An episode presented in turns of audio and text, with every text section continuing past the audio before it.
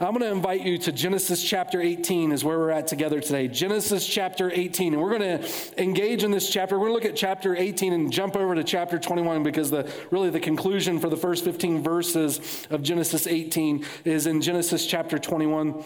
Uh, but coming to this passage, it's, it's an interesting title for today. If you've grabbed sermon notes, we're going to be dealing with laughter. And not just any kind of laughter, hope filled laughter.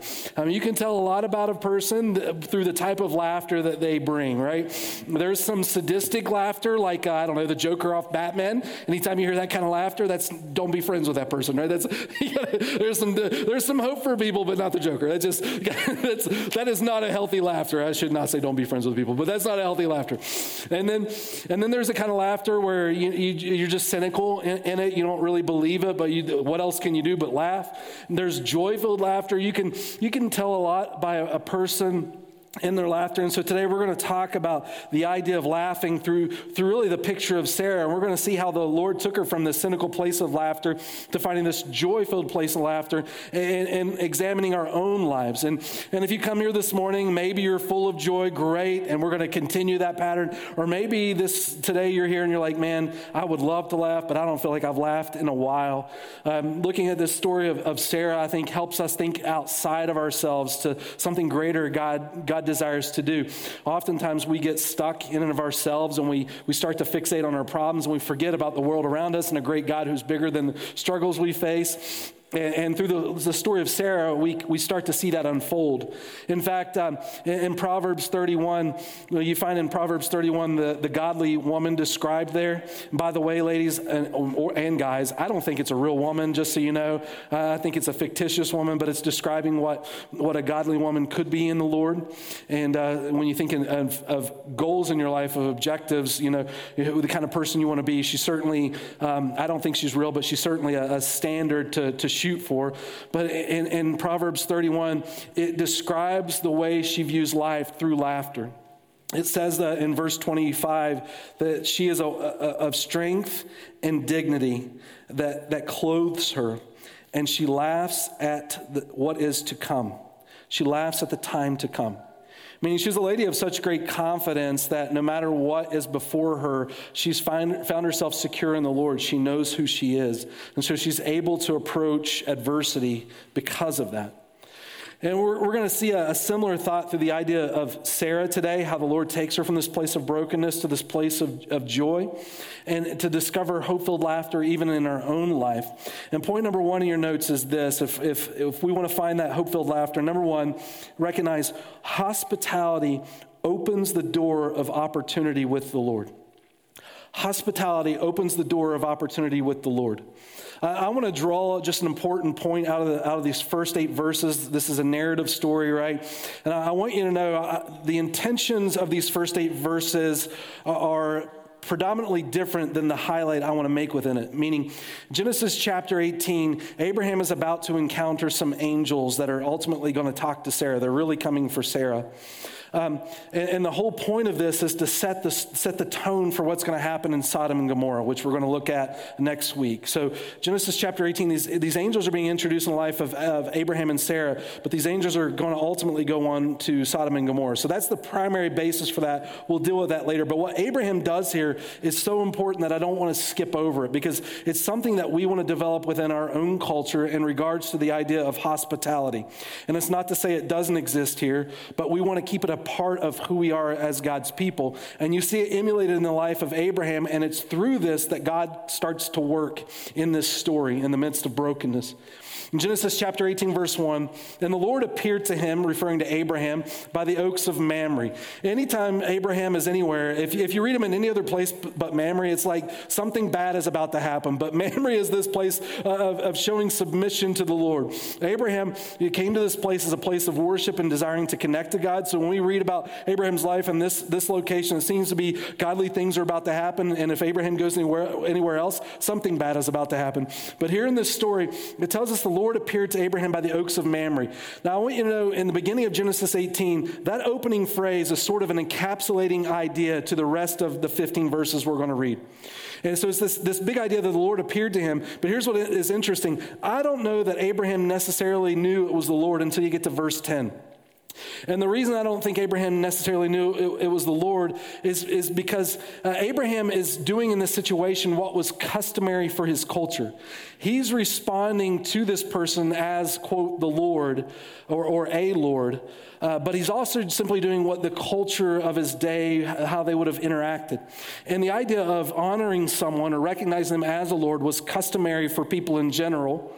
Um, but I think by the time you get to verse 10, he knows it's the Lord because God shares something very personal to Abraham that he and Sarah are going to have a child. And when God says this to Abraham in, in, Genesis 18, verse 10, I don't think that this was something that Abraham just publicly declared to people. Meaning, you know, we've read in Genesis multiple times where God has promised Abraham, you're going to have a kid, right? But it doesn't tell us, and then Abraham declared this to the world. In fact, I don't think Abraham and Sarah may have shared this with very many people. You're going to see here in a moment, I don't even think Abraham and Sarah are really talking about it that much. I think that Abraham and Sarah are aware that God said that promise to them. Abraham is certainly more aware because all communication at this point has been with to Abraham. But I think they would have kept this very personal to themselves uh, for a few reasons. One, when you're 100 years old about to have a baby, people might think you're crazy if you say that, right? Like that's not a that's not a typical conversation that you're you're going to have with people. And, two, there might have been a little bit of fear of what if I put all our trust in this and we've moved to this uh, different place in the world because God t- told us to, but God doesn't fulfill it. I, I, can't say for sure that that's the case, but I, by, by the Abraham Sarah interaction you're going to see here, I think it's certainly possible. But Abraham, it tells us that the Lord appeared to him, and this is how it unfolds. As he sat at the door of his tent in the heat of the day. So God appeared last time in darkness to Abraham. Now he's coming in the middle of the day to appear to Sarah.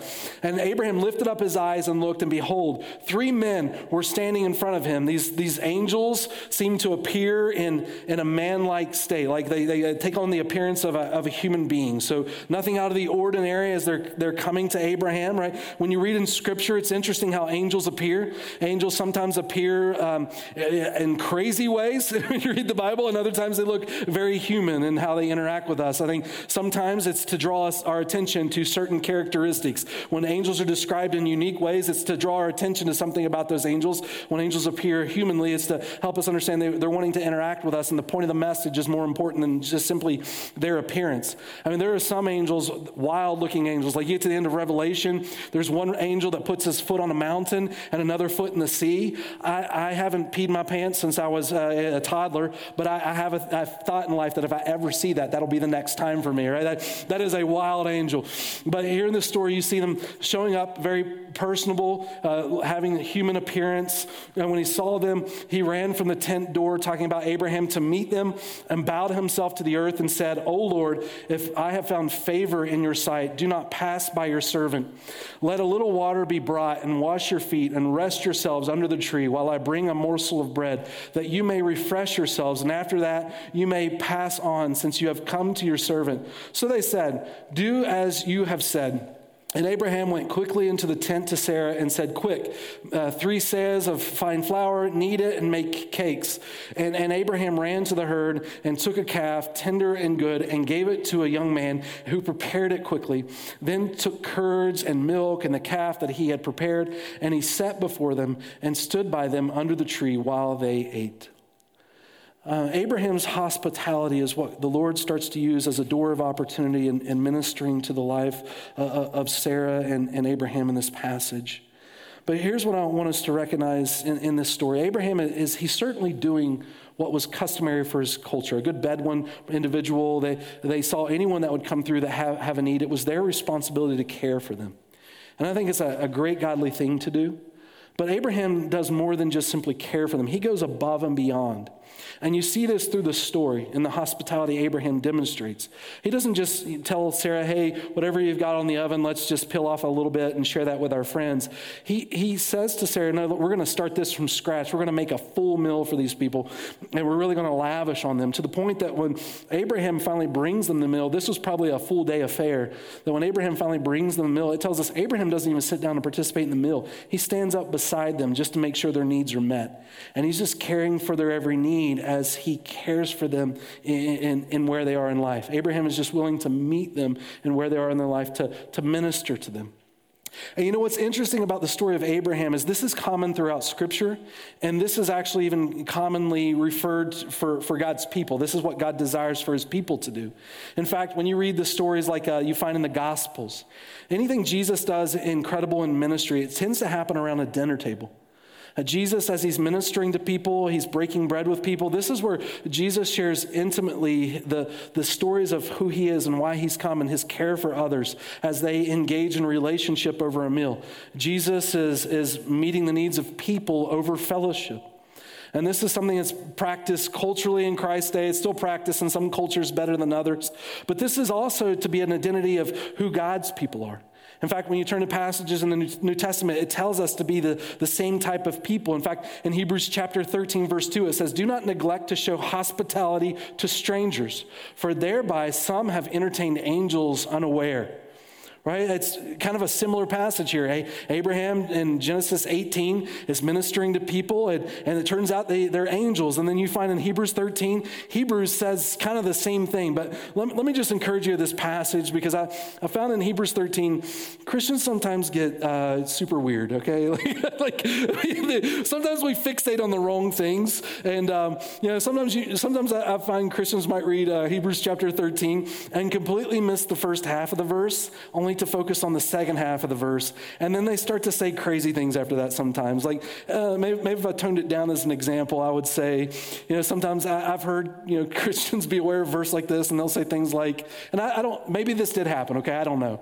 But, but they'll say things like, and I was driving down the road and, and I saw someone in need and I, I handed something to them and, and then I looked in my rear view and they were gone, right? Like, like they just floated away. like it was some kind of, so, and, and who knows, maybe it happened, all right? Maybe it did. But, but can I just tell you, the point of this passage is not to fixate on angels.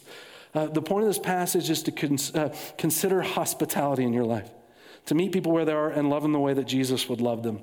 Uh, this, this word angel actually really just translates as messenger. And so, what he could be saying in a very broad sense is just be kind to people. You, you, you, never know when you might be helping a messenger of the Lord to go out and continue to proclaim his name. You, you may not know how you might minister to someone in a way that, that helps them leverage further in their lives to, to glorify God where they are. And so, he's saying, uh, show hospitality wherever you are. And, and, the reason that we're called to do this as believers, it tells us again in, in, Romans chapter 12, verse 3 seek to show hospitality. So it's not something you just do, it's actually a pursuit of your life. And the reason we do this is because it's a reflection of how God enters into our life. The Bible tells us that you were alienated from Christ, I mean, you didn't belong. And the only reason you found a place in the Lord is not because you ran after him, but rather he ran after you. I mean, that's the point of Christmas. So while you were a stranger to God and he didn't owe you anything, he pursued you with your, his life, and that's what transformed you. In fact, the word hospitality, it's, it's two Greek words, which I wrote here at the bottom. And I know this is kind of nerdy for a second, but I just want you to see it. Those first four letters of Greek, that little circle with the line through it, that's PH, and then I L O, philo, you know, that's where you get the word Philadelphia. It literally means brotherly love. And then the, the last five letters there, that's xenon, which means stranger. And so the word literally translate a, a, friend to foreigners, a friend to strangers, a friend to someone that doesn't belong. That's who God calls us to be. And one of the most beautiful things about it is it's a reflection of what God has done in your own life being demonstrated in a very tangible way. It's why we, we find it so essential to make it a part of our culture here. I would tell you, as a church, for us, there's four things on a Sunday morning that we want to focus on in order to encourage you. There's more, there's more than four things, but we start with four things. Um, we talk about our Sunday morning message. We want to be truthful from God's word. We want music that inspires our heart to pursue after the Lord. We want to care for, for our children because one of the best ways to love a family is to minister to kids and to, to, to show the love of the Lord in their lives. And we want to have good hospitality. We want to care for one another in the way we come through our door. And that doesn't mean we all look around and look to someone else to do that. It means we take responsibility in it because this is who God has called us to be. It's, it's a reflection of the nature of who God is, a friend of strangers in the way that He ministers to our heart. One of the most beautiful things you can do in this life is seen in how you care for people beyond your comfort circle because that's what God has called you to. It's a mission. Jesus came on for, for us in this world on mission for those that were alienated from Him, foreign to Him, in order to bring us in, to help us belong. And the same is true for you in the way that you pursue relationships. Now, let me just tell you um, statistically, one of, the, one, of the, one of the greatest ways that we have in this world for, for someone to come to know Christ is through personal relationship. The most powerful tool you have to bring someone to Jesus is personal relationship. And the, and the reason is, is because you have in personal relationship to show the genuineness of your walk with God. Now, that doesn't mean for you that you go make friends with every stranger on the planet because, well, you, you have a responsibility to make everyone come to know Jesus, right? People don't like to be treated like projects. We want to love people wherever they are, no, no matter how they choose to respond to us or not. But, but here's what happens in those relationships in those relationships, you naturally share what you love. What you love comes out in your conversation. And sometimes as Christians, we might fool ourselves in the fabrication of our walk with Jesus stronger than it really is. Does that make sense? Like if, if you walk out of church on Sunday and you never talk about Jesus until next Sunday, probably there's a need to strengthen your relationship with Jesus. How deep is the love for Christ really? Because you talk about what you love, you spend time with the things that you love and you naturally share the things you love. That felt a little harsh. I don't mean to, to chastise us in that, but, but I, I want you to know that if you genuinely have a walk with Jesus and it enriches your soul, as you interact with people, regardless of what they do or don't do, you're going to talk about Jesus because he's enriched your soul and changed your life.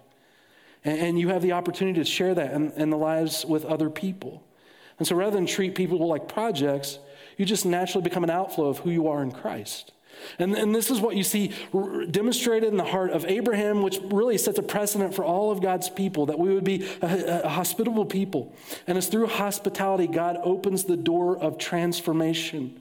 Number one reason people come to church, a friend invited them. Number one people, reason people stay in a church is because they make a friend. You want to be connected, you want to know that you matter, and you want to belong. And this is exactly what you see in the life of, of God in the story. Though Abraham is opening a door of hospitality, it's truly the Lord who's pursued him. And so, point number two in your notes, let me give you this. A wonderful God meets us where we are.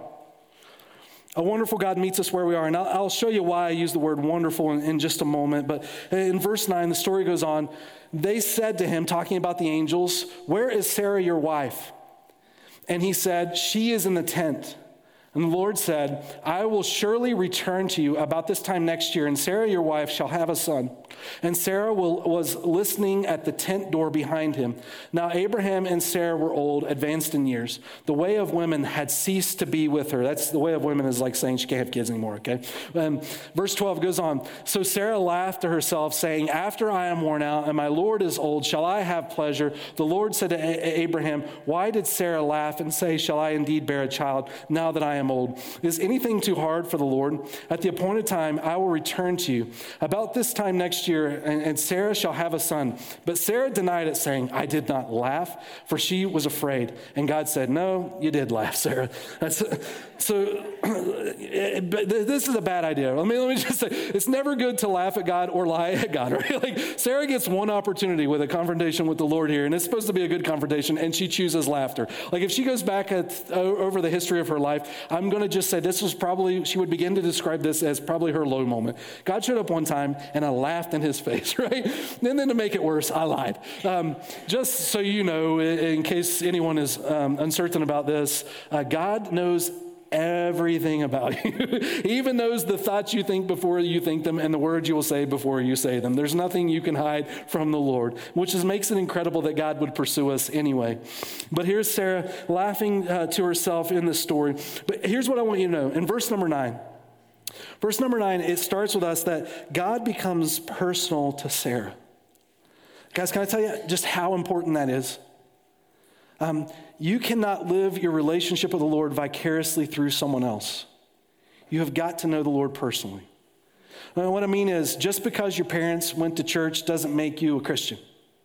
The way to Jesus is the same for everybody. It's through the cross of Christ and what he's done for us. God desires to know you personally and to make himself known in your life personally, for you to surrender yourself to him personally, to walk with him personally. And this is, this is what you see in the life of Sarah in verse 9 that God pursues her personally. But then you see how, how Sarah begins to react. It tells us in this verse, verse 12, that, that she laughs at the Lord.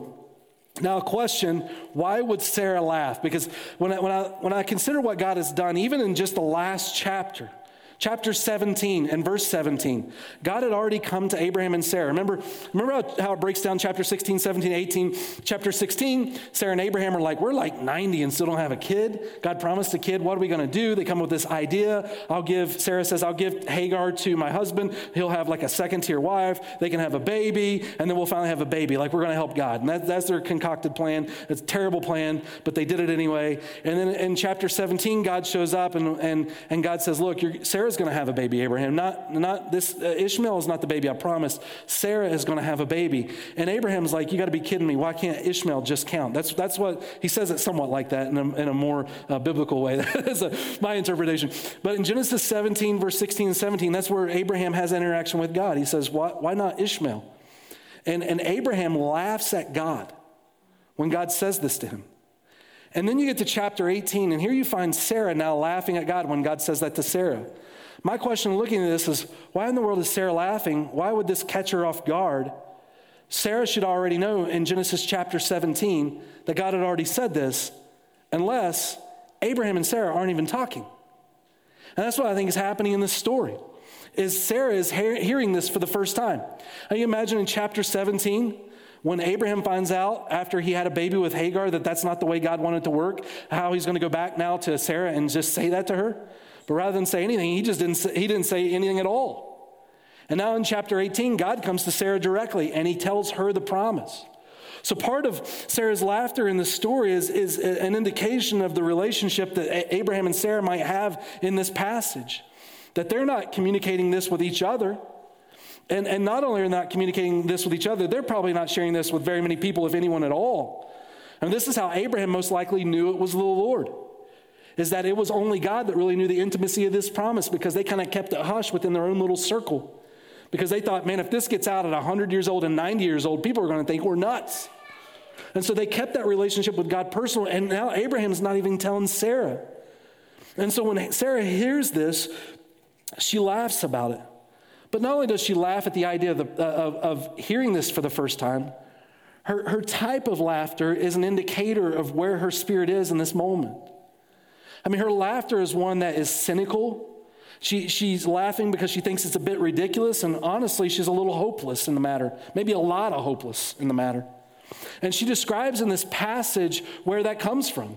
Um, she, she tells us, verse 12, why she's laughing. She says, I'm worn out, my, my Lord is old, and shall I have this pleasure? She says, I'm tired, he's old, and, and I, I, really, am I going to have that kind of joy in my life?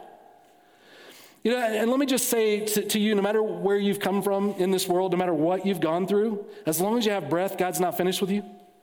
God desires, it, does, it doesn't matter how old you are, it, it doesn't matter the circumstances you've gone through. God can do some incredible stuff in your life and desires to do that as you walk with Him and know Him.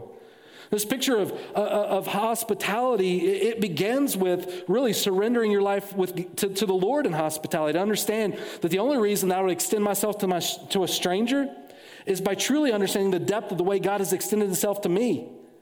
And the only way I'm going to do that is to, to understand the, the grace of God poured into my life and being surrendered to that, and therefore let the goodness of God flow out of me.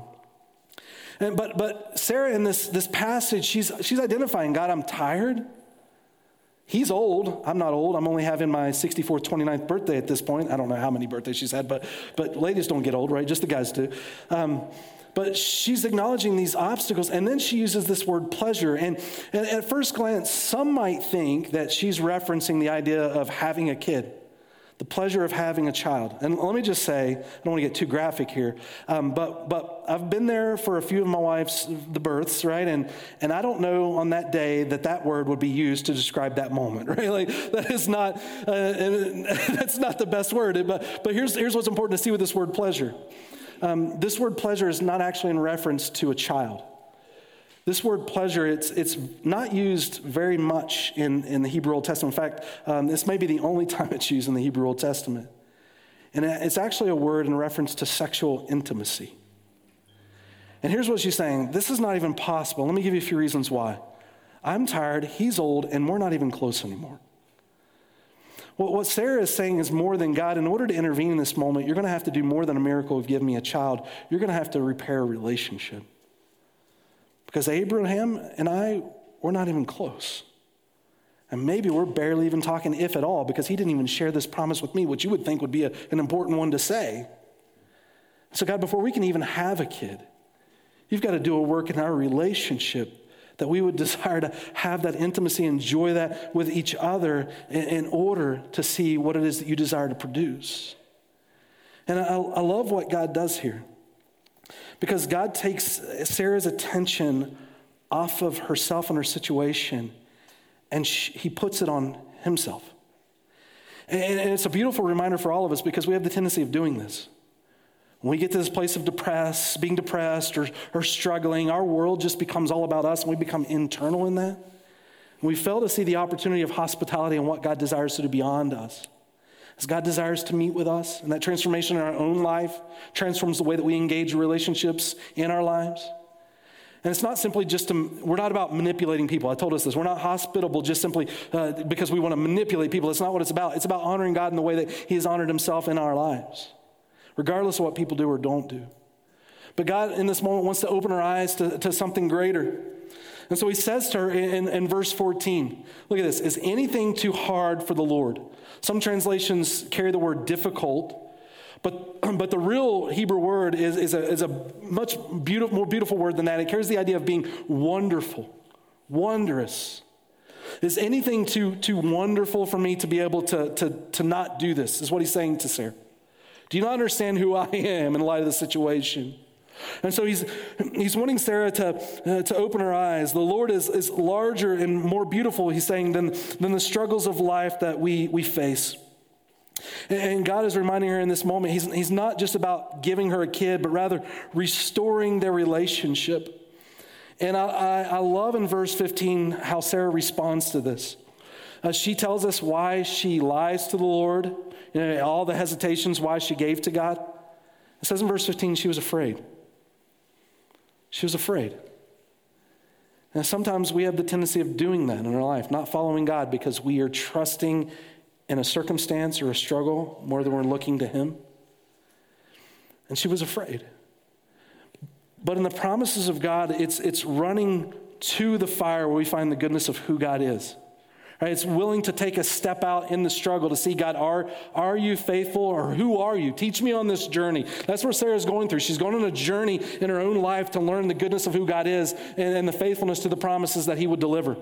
I mean, if I were to ask you this morning, what is God like? Who is God? Like, how could you even define that, right? And there's a few ways you could. Like, you could turn some verses in the Bible that talk about who God is by definition and just read those verses. You could describe it experientially as you've come to discover the Lord. But what's important is that you know Him. As God has come to Sarah personally in verse 9, that, that you take that same step of faith to know God, that you meet Him personally, you walk with Him. Uh, in the New Testament, the, the most popular verse the New Testament authors quote comes from Exodus chapter 34. And the verse that they chose to quote most often out of any Bible verse in the Old Testament is a verse that deals with the identity of God. Because when our hearts rest more secure in the identity of who God is beyond the circumstances that we face, then we're able to take a step in situations that seem difficult to us, even when we laugh in the face of God. I love it. Even laughing at God, he doesn't give up on Sarah. He still pursues her. In Exodus 34, verse 6, it says this The Lord, the Lord, a God merciful and gracious, slow to anger, and abounding in steadfast love and faithfulness.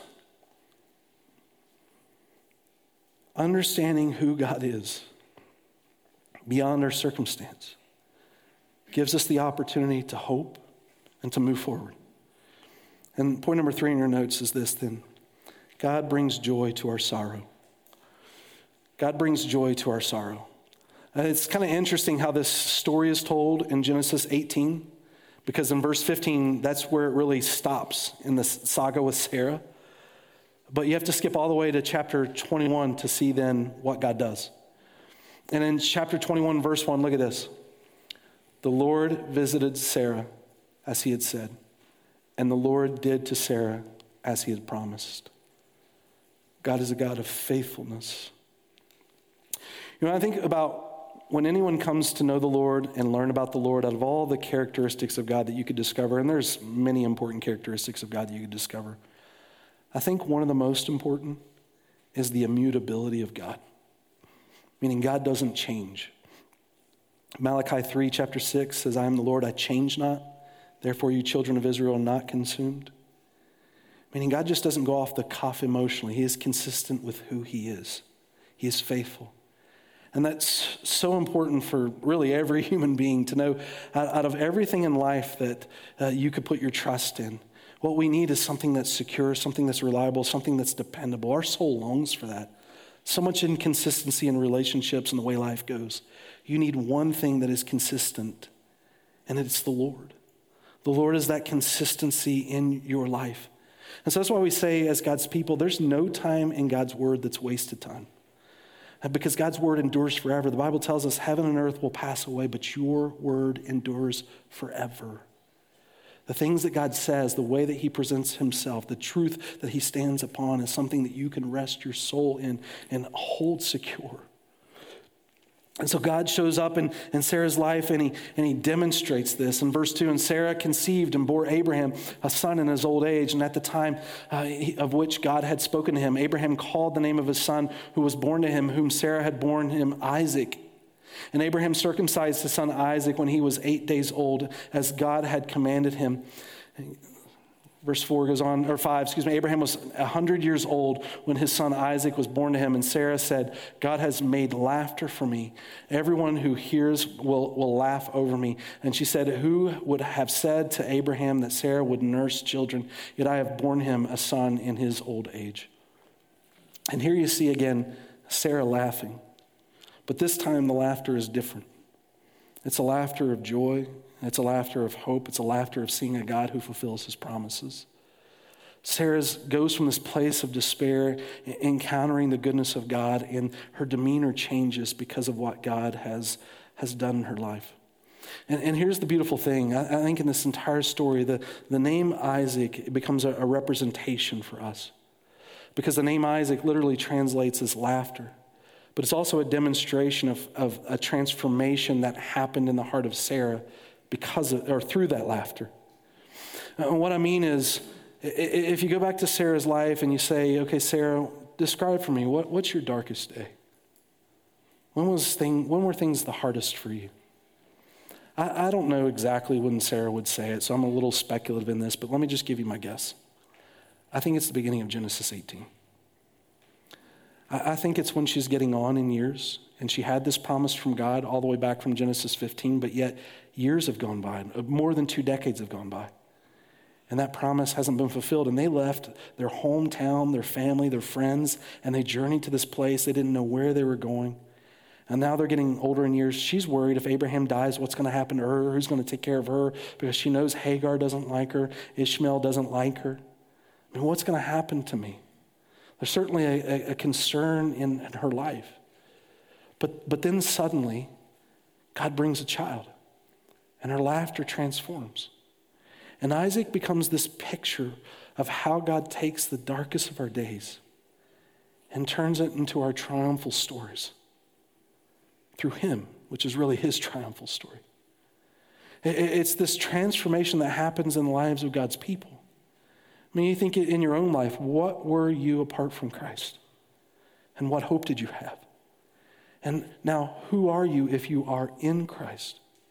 And I think in, even in my own story, the way that God has brought me from a place of brokenness into a place uh, of hope and security in Him because of who He is. And Isaac becomes that, that representation of that story in the life of Sarah. That when she looks at her son, that name is not just recognizing a child, but rather it's recognizing the story of the Lord in her life. How God can take the most difficult things in our lives and turn it to our, our, our, greatest stories of success and triumph and our identity with Him. Is anything too wonderful for Him? And, and when you read the rest of the story, then you see how this interaction changes Sarah's behavior. She's saying, And now when I go in this world and people see me, they're going to laugh at me. Or they're going to laugh over me. I think it's really at me. They're going to laugh at me because they're going to say, look, that's kind of silly. A 90 year old woman breastfeeding a child. That's not, that's not what you typically see, right? But, but what does Sarah do? She moves boldly Because to her, that's not where her identity is. She knows who she is now because she's discovered who she is in the Lord. And through that, then, God, God is glorified in her life. Same thing happens for you as a, as a follower of Jesus. People may say bad things about you because of your relationship with the Lord. They may think you're crazy. You say you're 90 years old, gonna have a kid, Sarah. But for you, you know what Christ has done. And you know who you are because of him. And in that, you have opportunity to rejoice. Excuse me, opportunity to move forward. So, how does this relate to us? I got to get a drink real quick. Excuse me. How does this relate to us? Isaiah 53 gives us that.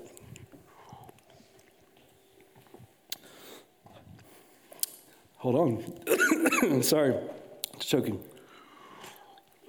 Isaiah 53 gives us that story of how it relates.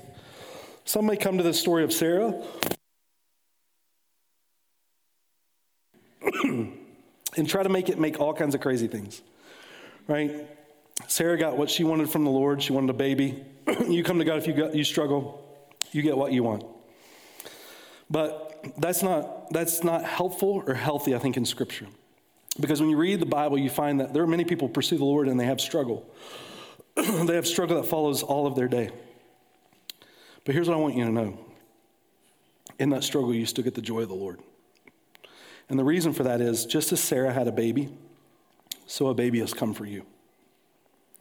And that baby has taken the frown and struggle of life in order to give you hope.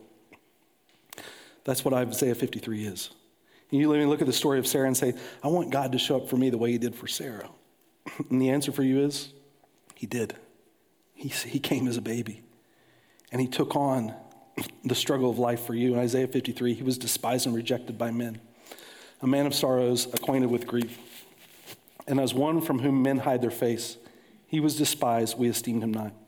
Surely he has borne our grief and carried our sorrows.